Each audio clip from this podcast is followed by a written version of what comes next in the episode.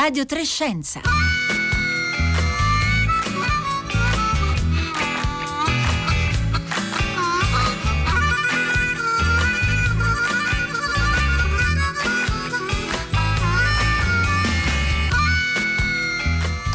Buongiorno da Rossella Panarese, sono le 11 e 31 minuti, bentrovati qui a Radio Trescenza. La puntata di oggi affronterà due argomenti diversi, però sono collegati da un tema che a noi interessa molto, ma credo che anche voi che ci seguite siate interessati al rapporto che noi abbiamo con la scienza, con la ricerca della scientifica, ma anche con eh, i singoli scienziati e scienziate. E quest- questi mesi di pandemia ce lo hanno dimostrato, eh, discutiamo di affidabilità, ma a volte ci sentiamo irritati o delusi da eh, opinioni e ipotesi eh, diverse. Allora non parleremo di Covid oggi, però partiremo da, eh, da un tema altrettanto importante che è quello del cambiamento climatico partendo da un libro che non è stato scritto da un meteorologo, da un climatologo, da un fisico, ma da uno scrittore, uno scrittore molto celebre, americano, Jonathan Franzen. È un libro breve, pubblicato da Einaudi, il titolo è già un programma, il titolo suona così, e se smettessimo di fingere ammettiamo che non possiamo più fermare la catastrofe climatica e naturalmente questo libro ha fatto un, po' di scalpore e di dibattito, c'è anche però una pars construens, una parte costruttiva ci piacerebbe sapere voi cosa ne pensate. Poi nella seconda parte vi presenteremo un nuovo progetto editoriale, si chiama Nature Italy, ha una casa madre prestigiosa, quella della rivista scientifica Nature. Tra poco vi spieghiamo che cos'è per voi i soliti recapiti per dialogare con noi 335 56 34 296 oppure i social.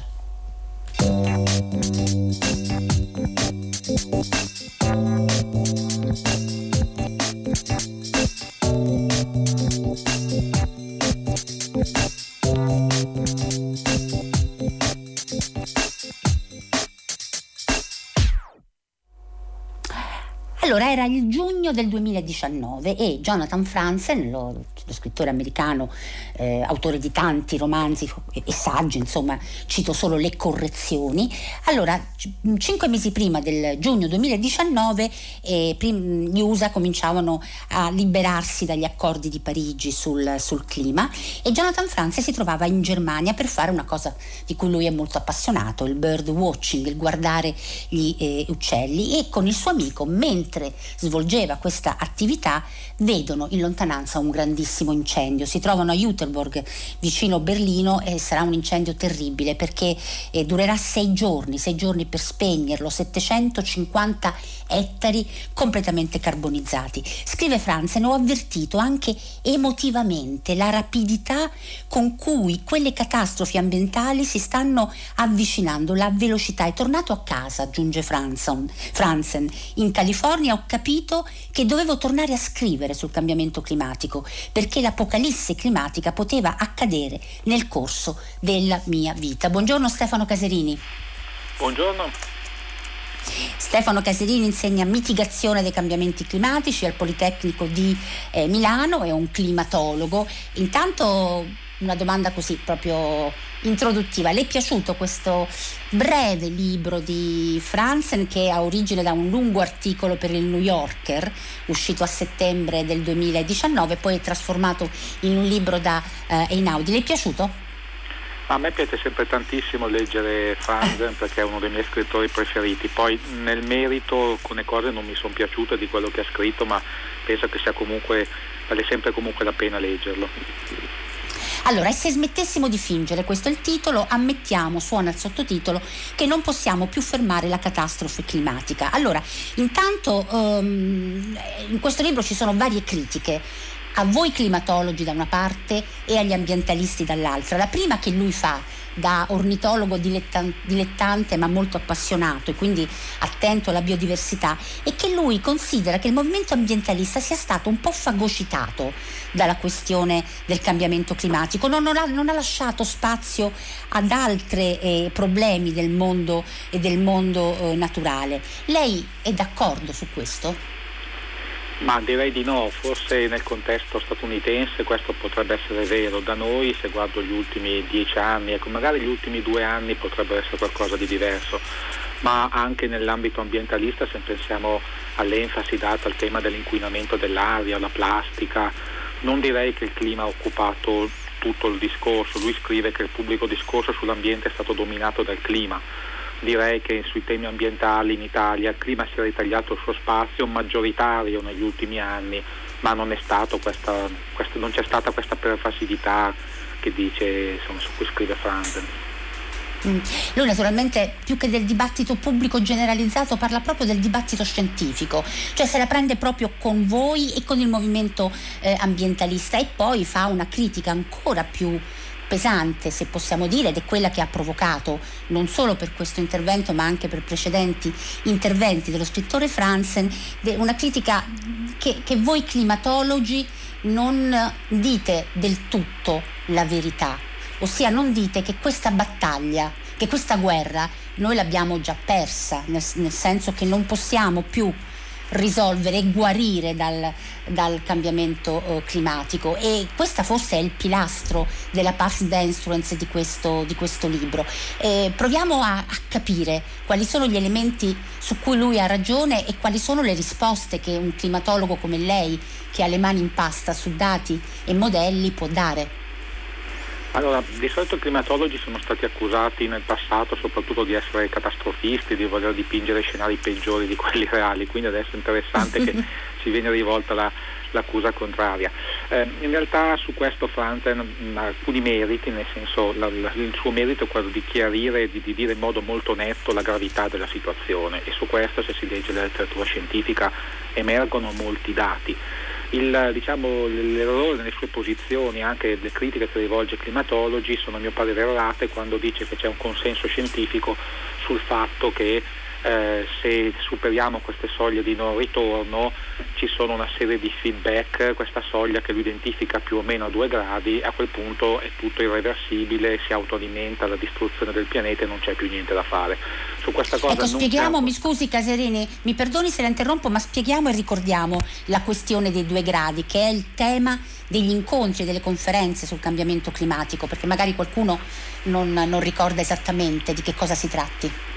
Sì, allora in passato si è identificata la soglia più a livello mediatico dei due gradi di aumento della temperatura rispetto ai livelli preindustriali, adesso siamo circa poco più di un grado, come una soglia oltre la quale venivano, succedono delle catastrofi, il punto di non ritorno, il tipping point in ambito scientifico. In realtà la scienza del clima ha mostrato come i danni sono molto più graduali, già anche sotto i due gradi ci sono dei danni, proprio il fatto che nell'accordo di Parigi è stato messo come obiettivo dell'accordo limitare il riscaldamento globale ben al di sotto dei due gradi e cercare di fermarsi anche a un grado e mezzo, di fare degli sforzi in quella direzione. Quindi la scienza non identifica una soglia oltre la quale il pianeta è spacciato e se siamo sotto va bene.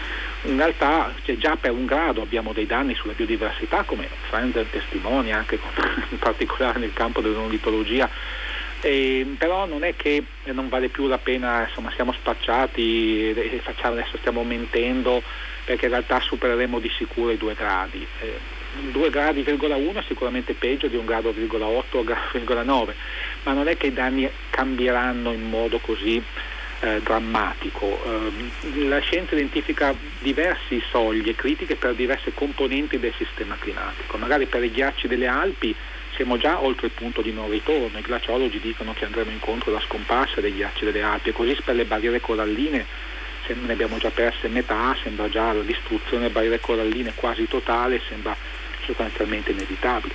Per le calotte glaciali, la circolazione termoalina, questo invece è ancora tutto da valutare e le nostre azioni possono permetterci di non superare le, gli punti di non ritorno per queste componenti del sistema climatico. Ecco, Jonathan Franzen è proprio su questa diciamo, capacità di avere risposte collettive forti che nutre molti dubbi. Cioè, da una parte lui eh, fa un'accusa, un'accusa, una critica a voi scienziati e climatologi ben diversa dal catastrofismo. No?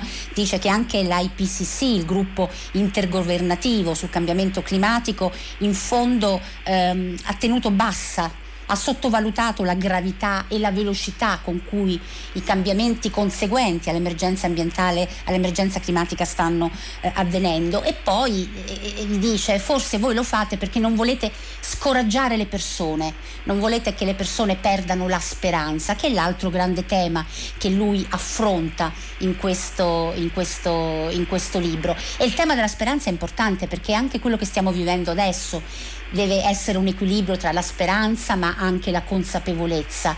Ecco, un po' forse questo voi lo avete avuto, eh, voi adesso sto generalizzando, no? di passare da una, una comunicazione molto emergenziale a una comunicazione di sì, dai, ce la possiamo fare. Ecco, questo è un punto complesso, nel senso che Franzen forse ha ragione quando scrive che bisogna ripensare il significato della parola speranza eh, ripensarlo alla luce della gravità della situazione, non deve essere più la speranza, sì tanto ce la caviamo come ce la siamo sempre cavata, che è la posizione, faccio un esempio dell'ultimo libro di Chico Testa che dice proprio queste cose, non è niente di grave, ce la siamo sempre cavata, andremo avanti a cavarcela. Invece lui ribalta questo concetto, dice che dobbiamo invece, visto che la catastrofe sta arrivando e io magari qui vedrei un limite alla sua posizione, nel senso che la catastrofe in realtà è già in corso e forse bisogna riconoscerla, il punto adesso è, alla luce di questa, di questa situazione, cercare di capire cosa bisogna fare, cosa bisogna cambiare rispetto al passato. La, la, scienza del clima è stata appunto anche qui accusata di voler dipingere quadri troppo foschi per chiedere azioni. Eh, adesso sembra che vuole nascondere la verità sempre per chiedere azioni. In realtà all'interno della comunità scientifica ci sono diverse posizioni.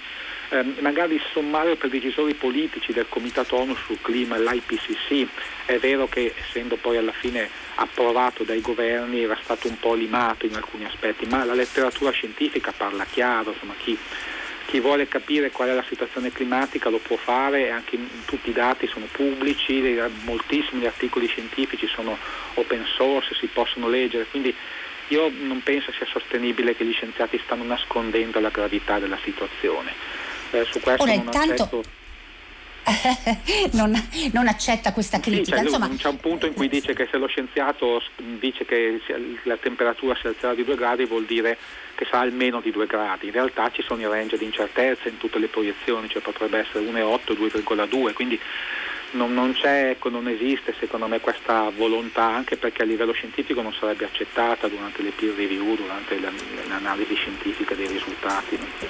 Certo, insomma, ricordiamo che insomma, le regole della eh, condivisione nella comunità scientifica sono regole importanti che ci permettono appunto di, di poter eh, avere dati affidabili in quel, in quel, momento. Stanno scrivendo moltissimo i nostri ascoltatori, io qualche messaggio lo devo leggere, un po' a caso perché è difficile sceglierli tra i tanti, però per esempio mh, mm, Franzen, dice un ascoltatore o ascoltatrice, denuncia che si parla solo dei problemi del clima e mai della sesta estinzione di massa. Il vostro ospite ha omesso proprio questo, che è la denuncia più importante di Franzen, oppure eh, forse, dice un'altra ascoltatrice, potrebbe esserci la possibilità di risolvere la situazione, ma di sicuro non la volontà politica, ma questo, di questo fra poco parliamo. E Mariella dice ogni giorno gli scienziati aggiungono i disastri di questo antropocene quali speranze rimangono per una vigorosa eh, inversione. Poi ne leggeremo altri. Intanto Stefano Caserini, eh, il primo ascoltatore, dice, insomma, eh, Franze si rivolge proprio a voi dicendo di biodiversità ve ne occupate meno che di cambiamento climatico e invece forse su quello si potrebbe fare di più. Allora, I climatologi inevitabilmente si occupano più di climatologia. Eh certo, eh. Nei, negli studi mm-hmm. però si parla molto di biodiversità, se prendiamo anche il rapporto speciale su un grado e mezzo di riscaldamento globale, l'ultimo rapporto speciale che ha fatto, ha fatto molto scalpore, in cui si è mostrata la gravità degli impatti dei due gradi rispetto a un grado e mezzo. Molta di questa differenza viene proprio centrata sulla biodiversità, che forse è il, la tipologia di impatto che più è a rischio nel passare da un grado e mezzo a due gradi. Ecco, poi naturalmente il climatologo si, si, occupa anche delle calotte glaciali e anche di impatti nel, nel lungo termine. Ecco, su questo forse anche questo è un limite del discorso di Franza, non capire che le decisioni politiche che noi prendiamo proprio in questi anni e decenni avranno impatti per secoli e millenni, perché possono instaurare, innescare dei meccanismi che poi nel corso dei secoli e millenni portano a aumento di molti metri a livello del mare. Lui descrive un quadro in cui ci possono essere, dice nella nostra vita potremmo vedere innalzamenti del livello del mare Ecco, in realtà non è così purtroppo ed è un motivo anche per cui siamo in difficoltà. La scienza del clima non ci dà subito dei, dei, dei danni clamorosi come può essere, tranne il caso a volte degli incendi, però non è come un terremoto in cui c'è una chiara distinzione fra prima e dopo. Qui i danni uh-huh. sono più graduali, eh, si prestano bene a essere fraintesi e non percepiti e questo complica molto la, la, la, lettura del problema del cambiamento climatico. Quindi la biodiversità è a rischio, eh, sicuramente se ne parla e dà ragione Franzi nel dire che anche di questo bisogna occuparsi.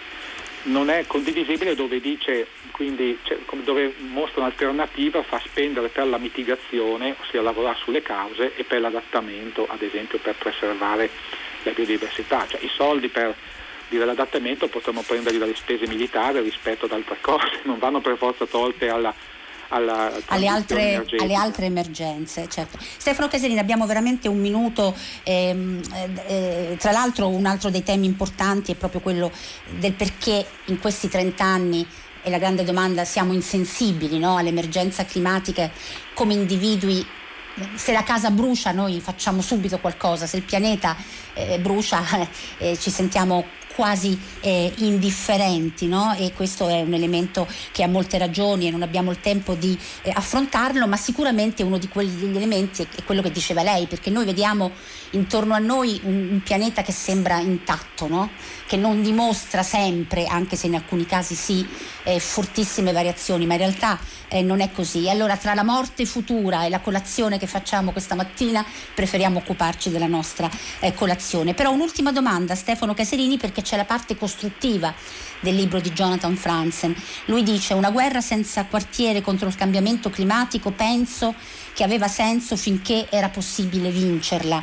Però nel momento in cui accettiamo di aver perso questa guerra, ci sono altri tipi di azioni che assumono maggiore significato e qui scatta la sua idea di speranza, cioè la catastrofe che incombe rende più urgente quasi ogni azione di miglioramento del mondo, dalla democrazia alla, alla, alla, magistratura, alle comunità funzionanti, alle scelte che ognuno di noi può fare localmente.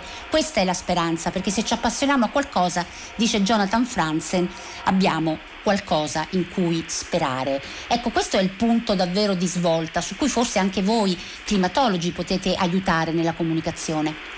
Sì, assolutamente questa è una parte molto bella del libro di Franzen e va detto però sulla prima parte che in realtà oggi noi possiamo fare tantissimo per evitare danni molto più gravi del cambiamento climatico, proprio perché non esiste quella soglia dei due gradi che sicuramente superiamo e allora non c'è più niente da fare, non si può più star sotto. In realtà le cose che noi faremo nei prossimi anni, nei prossimi uno o due decenni, faranno molto la differenza per il livello del mare, per il clima che lasciamo decine di generazioni dopo di noi. Questo è forse il limite del lavoro di Frank. Poi sono eh, d'accordissimo su tutto il resto che proprio per questo motivo bisogna lavorare più sui temi della democrazia, ma anche nel proteggere l'ambiente oggi come l'abbiamo, per la, per la sua bellezza, per la, per la, qualità intrinseca che ha. Ma non, non dobbiamo, secondo me, dare il messaggio che, secondo me è sbagliato il messaggio che ormai non si può più fare niente per evitare quella soglia, ossia alcuni danni li abbiamo già, li stiamo vivendo. Cioè lei non, non, pensa che la guerra l'abbiamo perduta, mi perdoni se la interrompo ma poi devo eh, chiudere, purtroppo abbiamo, mh, mm, dobbiamo andare avanti con un altro no, ospite. Per lei la guerra non è perduta, come climatologo non è d'accordo su questa affermazione? La guerra non è fatta di una sola battaglia, nel senso abbiamo già perso molte battaglie, altre le possiamo vincere. Stefano Caserigno, la ringrazio molto per essere stato eh, con noi, professore di mitica- mitigazione dei cambiamenti climatici al Politecnico di Milano. Ri- ricordo che il libro di cui abbiamo parlato sono molto breve, pubblicato da Einaudi, eh, l'autore Jonathan Franzen naturalmente, e se smettessimo di fingere ammettiamo che non possiamo più fermare la catastrofe climatica e la traduzione è quella di Silvia Pareschi.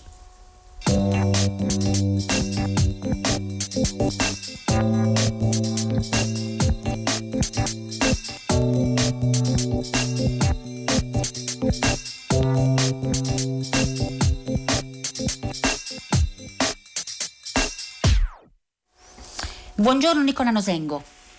Buongiorno e buongiorno a tutti. giornalista scientifico e ora eh, io le faccio intanto subito, eh, ti faccio subito i complimenti ma soprattutto gli auguri di buon lavoro perché dal primo novembre sarai ufficialmente al timone di un nuovo progetto editoriale di cui parliamo eh, adesso, eh, sarai il, il, chief editor, il caporedattore di Nature eh, Italy. Intanto buon lavoro perché è un, è un progetto impegnativo, ha molte sfide direi molto difficili. E, ehm, allora Nature Italy eh, è già diciamo prestigioso nel nome perché è prestigiosa la casa madre a cui fa riferimento che è quella che pubblica la rivista tra le più importanti nel mondo eh, la rivista eh, Nature. In questo caso parliamo di una rivista invece digitale che quindi trovate online. Andate sui motori di ricerca, scrivete Nature Italy e già vedete l'anteprima, quindi è una nuova rivista de- de- eh, digitale scritta anche in italiano. E di questo Nicola vi ringraziamo molto, posso dirlo? Perché non... Bene, insomma, prego. Eh, direi che è, una, che è, una, buona scelta e, um, è dedicata alla ricerca appunto uh, in Italia. Allora, eh, Nicola Nosengo, eh, sì. insomma, nel tuo editoriale eh, ci sono parecchie sfide molto complicate che vengono elencate. Allora, la prima intanto ribadiamo che è una testata giornalistica, anche sì, Nature sì, esatto. ha delle parti giornalistiche, ecco, quindi però non ci saranno gli articoli scientifici, quelli che vengono valutati da, una, da un comitato scientifico. Dalla peer review, ecco. no. Nature Italy è un'edizione regionale concentrata sull'Italia della parte giornalistica di Nature, quella che eh, per chi ancora, maneggia ancora la rivista di carta si trova nella prima metà della rivista e quella che mm, sul, sulla parte online di Nature si chiama sezione News and Features, quindi è fatta da giornalisti con approccio giornalistico e pubblica storie su quello che succede nel mondo della ricerca italiana, i risultati, le scoperte, eh, gli aspetti positivi e negativi, quello che funziona e che non funziona, i problemi affrontati dai ricercatori. Non è, perché non avrebbe senso, una edizione locale, diciamo così, della parte eh, sottoposta a peer review, della parte che pubblica gli articoli originali di ricerca eh, scritti direttamente da scienziati, quelli che appunto su Nature di carta si trovano nella seconda metà della rivista. Questa è una distinzione molto importante perché anche appunto nei, nei primi commenti e nelle prime reazioni di questi giorni eh, in, in, qualche caso eh, il, il dubbio emergeva, diciamo. Mm-hmm. Naturalmente poi eh, ci sono anche articoli, sempre tradotti anche in italiano, che sono apparsi sulla rivista Nature di ricerca che vengono poi proposti a chi legge, insomma, quindi tra poco poi arriviamo alle varie tipologie di articoli. Tu scrivi nell'editoriale, vogliamo essere un punto di riferimento per la comunità scientifica in tutte le sue forme e tra poco ci torniamo su questo, ma vogliamo anche essere, diciamo, un punto di attenzione per coloro che vogliono sapere cosa accade nella scienza e hanno bisogno di affidabilità e autorevolezza. Beh, questa è una sfida molto difficile che se penso ad oggi, in tempi di Covid, è, è veramente la sfida più complicata. Come, come far passare la, la scelta di fonti affidabili e autorevoli? Ma allora, ehm, diciamo, da questo punto di vista l'approccio sarà esattamente lo stesso che c'è su Nature Casa Madre, eh, per chi è familiare con quel, con quel tipo di, di, produzione e con quel tipo di articoli. Eh, quindi da un lato racconteremo storie di scoperte pubblicate sulle riviste principali, mettendole in contesto, aggiungendo commenti mh, mm, indipendenti anche critici magari di altri ricercatori per appunto fare un'informazione mh, mm, autorevole e completa su quelli che sono i risultati della ricerca, in questo caso visto il nostro focus regionale sui, sui risultati della ricerca prodotta in Italia. E dall'altro punto di vista invece racconteremo storie, faremo inchieste appunto sui, sui problemi che la, che la ricerca italiana affronta, sugli sviluppi legislativi o della politica della ricerca e lo faremo con un metodo giornalistico rigoroso quello diciamo, applicato da decenni, in particolare dal, insomma, dal, dal giornalismo anglosassone, ma anche naturalmente dal, dal, miglior giornalismo italiano di altri paesi, fatto di rigorosa verifica delle fonti, di passaggio degli articoli attraverso diversi editor che si controllano a vicenda, di fact checking, eccetera, eccetera. Quindi applicheremo un rigoroso metodo giornalistico per essere più autorevoli possibili nel raccontare il mondo della ricerca a un certo punto nel tuo editoriale Nicola Rosengo dice una cosa mh, mm, insomma importante. Eh, dice noi faremo anche una provocazione in chi legge, negli scienziati, nei ricercatori, negli studenti che leggeranno, cioè assumeremo un atteggiamento critico nei confronti della scienza stessa, faremo i cani da guardia. Ora questo è molto bello, mi fai un esempio di cosa potrebbe significare, anche tratto diciamo dal passato, perché anche Nature, in alcuni casi lo ricordiamo, ricordiamo la posizione di Nature sul caso Stamina, insomma, eh, il caso, la truffa eh, italiana. Facciamo un esempio di che cosa vuol dire fare il cane da guardia, riuscire a, a criticare gli scienziati e le scienziate, non solo ad essere un punto di riferimento, di sostegno. Ma guarda, voglio fare un esempio mh, mm, non necessariamente legato all'Italia, anche se penso rilevante anche per l'Italia. Eh, mh, eh, in, in quell'editoriale scrivo che Nature, la stessa Nature, casa madre, in fondo mh, ha, ha i suoi momenti migliori spesso proprio quando costringe gli scienziati a vedere quello che non funziona all'interno della, della loro comunità, a vedere i bias, le distorsioni, anche le, le, disuguaglianze all'interno della.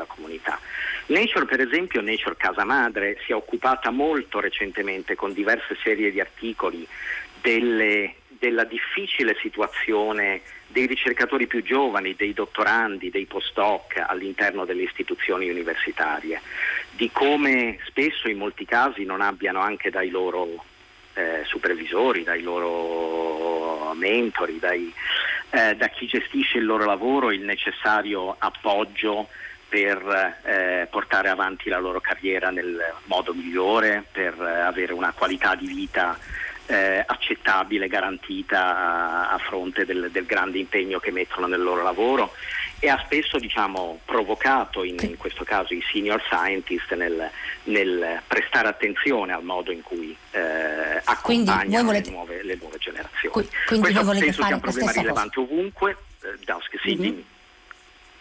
No, no, dico, questo è, è, è, un po' un esempio cosa significa fare i cani da guardia, non farsi intimidire dai grandi scienziati, dai grandi maestri e dai grandi senior, ok? Possiamo ri- diciamo, riassumerlo sì, così?